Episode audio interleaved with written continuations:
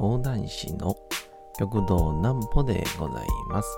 皆様5月の6日も大変にお疲れ様でございまし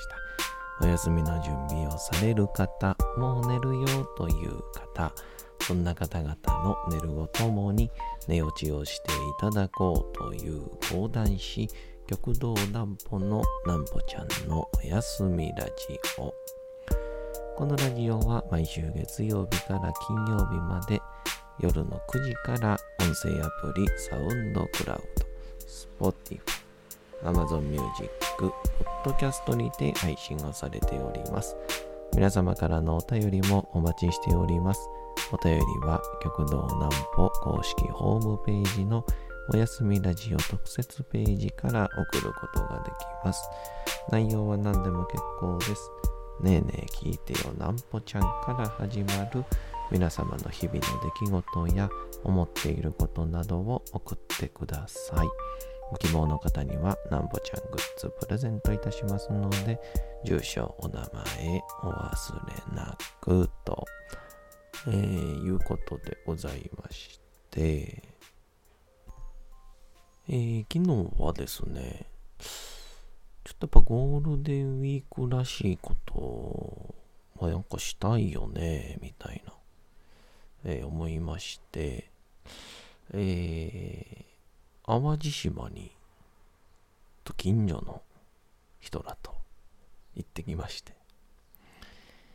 あのーね、や基本はこう、まあ講談師同士でとか、芸人同士で行って、ハプニングが巻き起こって、ね、まあ、砂浜に埋められそうになって、危機一髪帰ってきたみたいな、そんなトークができればいいんですけど、ご近所の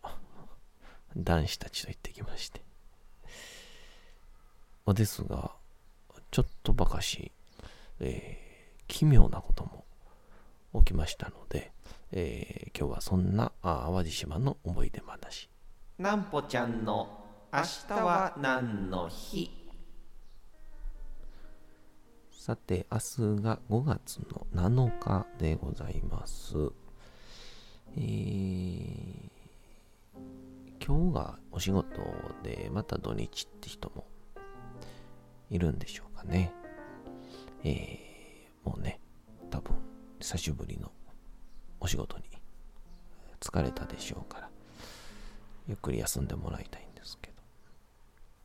さあ、5月の7日は何の日でございましょうか？粉もんの日。5と7で粉もんの語呂合わせと粉もん製品愛好家団体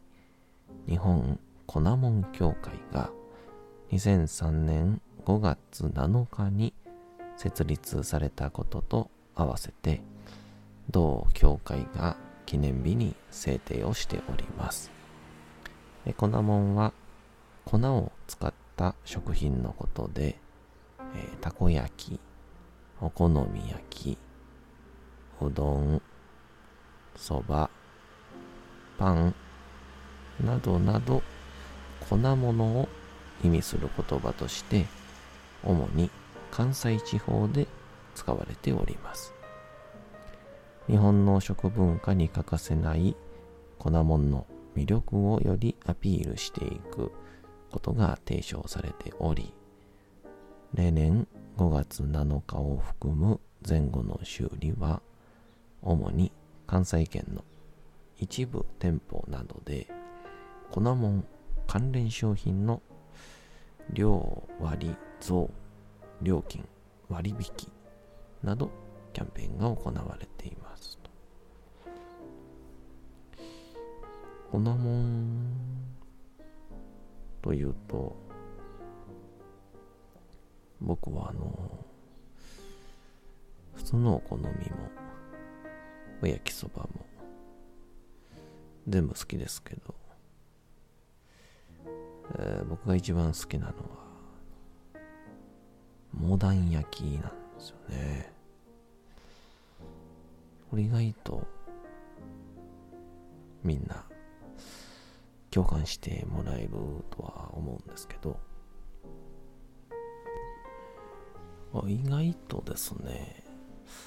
お団焼きの種類によって、店によって、お好み焼きにそばを入れました。っていうところとあの広島の人はこう言ったら怒りますけど広島焼きのようにあの薄い生地を引いてキャベツを置いてそばを食うみたいな。あっち方面と思う人もいるっていうね、えー、僕は全部好きなんですけど。また皆さんのこだわりも教えてください。えー、昨日もですね淡路島にまあ、なかなかね、こに行こうかって、そんな、ピンと思いつくもんでもないんですけど、まあ、手軽で、まあ、ちょっと遠方に行ったよねと思えるのは、淡路島かななんて、まあ、非常に浅はかな考えで、えー、行ってきたんですけど、で、淡路島に行って、あのー、どんな場所があるかなとかって言って、なんかあのー、まとめツイッターとか結構今ね、あって、こう、これ見とけば、淡路島網羅できるよとかっていうなんかね書いてるツイッターがあって。じゃあせっかくやしそれで行くかとか言うて。でそこで見つけたのが、えー、自撮り鳥ね。乾杯っていう名前のえー、お店やったんですけど。でこのお店がね淡路島のちょうど中腹あたりにありましてでその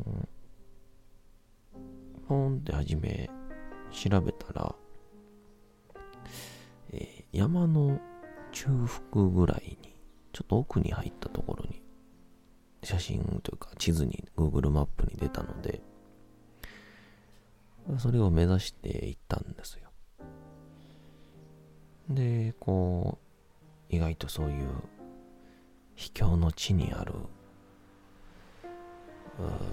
あまりこう、なんて言うんですか？地元の人ぞ知るみたいな、そういう場所なんかなとか言うて。で、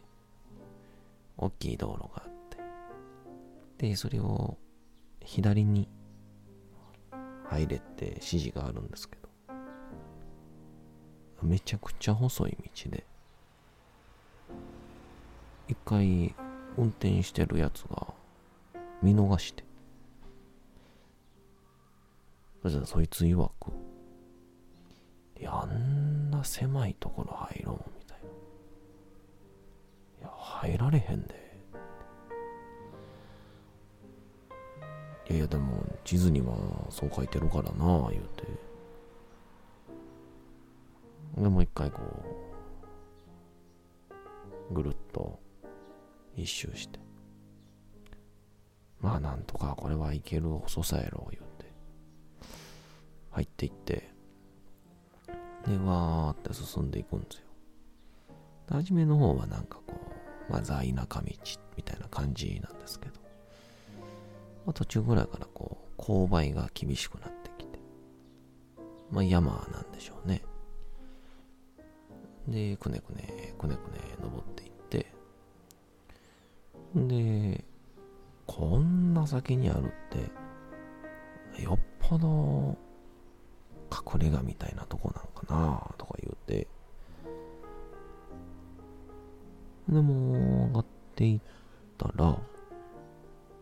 もう、だいたい何百メートルか手前あたりで、あの山の道路が、アスファルトじゃなくて、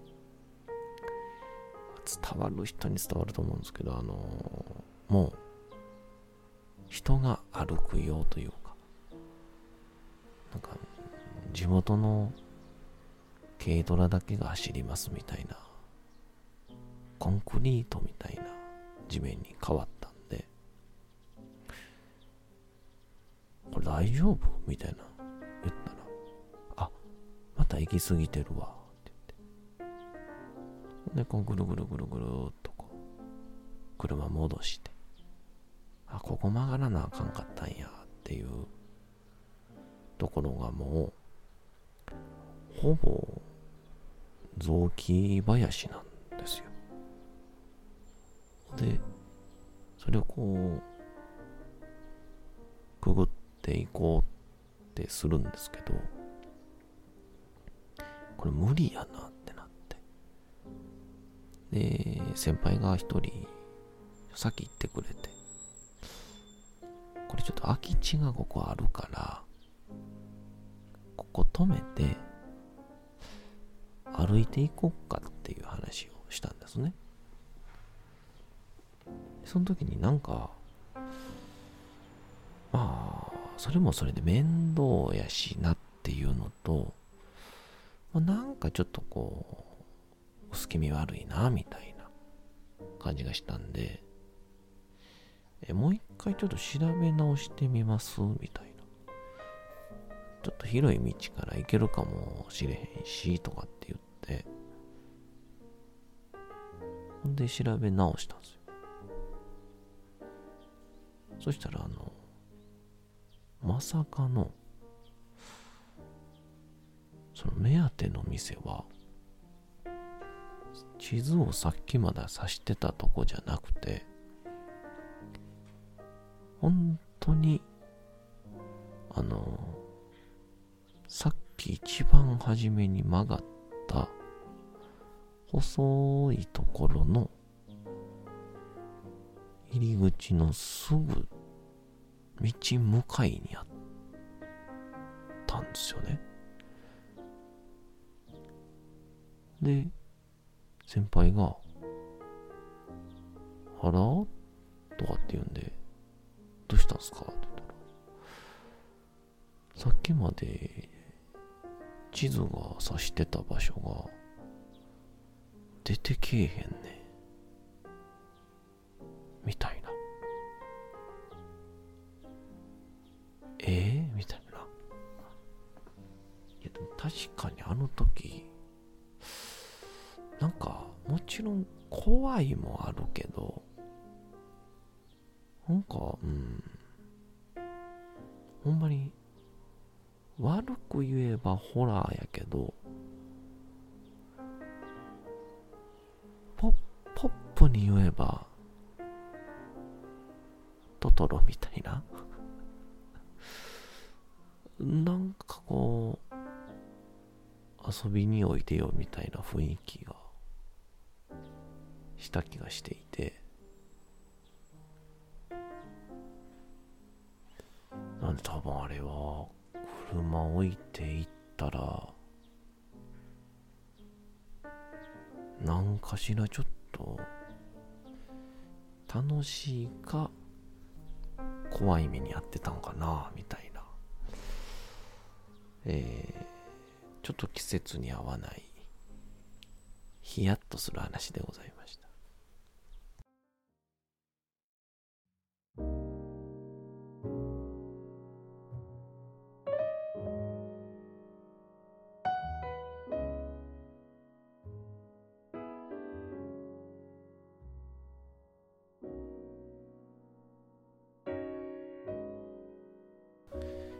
さて時刻はうとうと朗読会の時間となりました。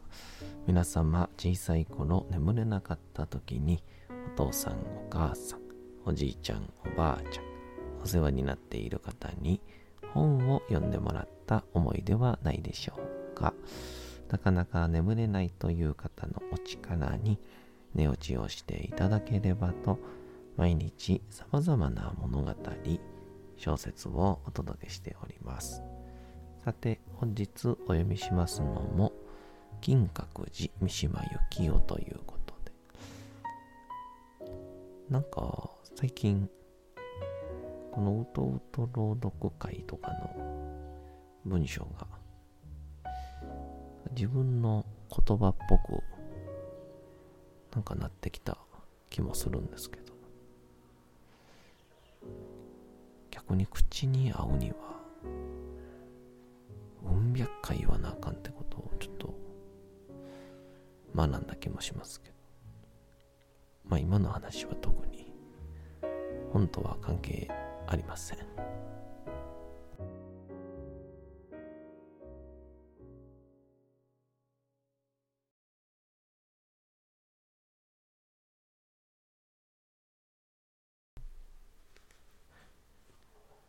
金閣寺。三島由紀夫。うい子は女学校を出たばかりで舞鶴海軍病院の特進看護婦になった。病院へは自転車で通勤できる距離である。しかし朝の出勤は夜のしらじら明けに家を出るので私たちの登校時間よりも2時間余り早い。ある晩、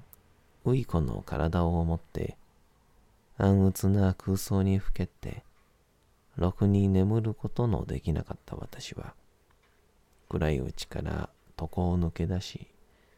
運動靴を履いて、夏の行湾の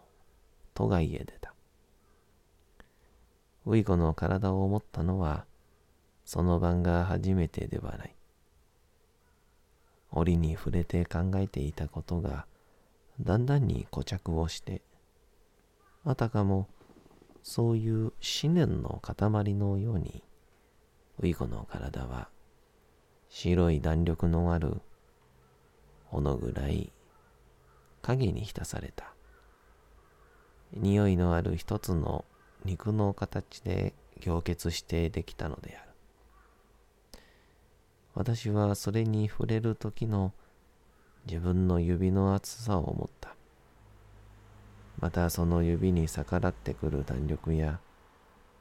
花粉のような匂いを思った。私は行湾の道をまっすぐに走った。石も私の足をつまずかせず、闇が私の前に自在に道を開いた。そこのところで道が開け白く村あざな安岡の部落の外れになる。そこに一本の大きな欅がある。欅の幹は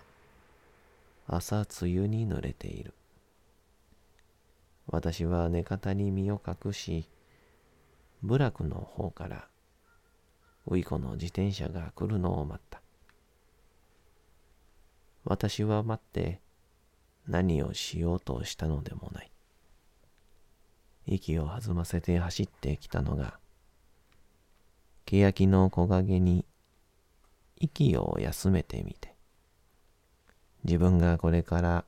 何をしようとしているのかわからなかった。しかし私には、下界というものとあまり無縁に暮らしてきたために、ひとたび下界へ飛び込めば、すべてが容易になり、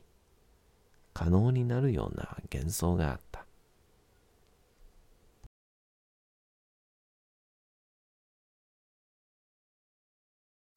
さて、本日もお送りしてきました、なんぽちゃんのおやすみラジオ。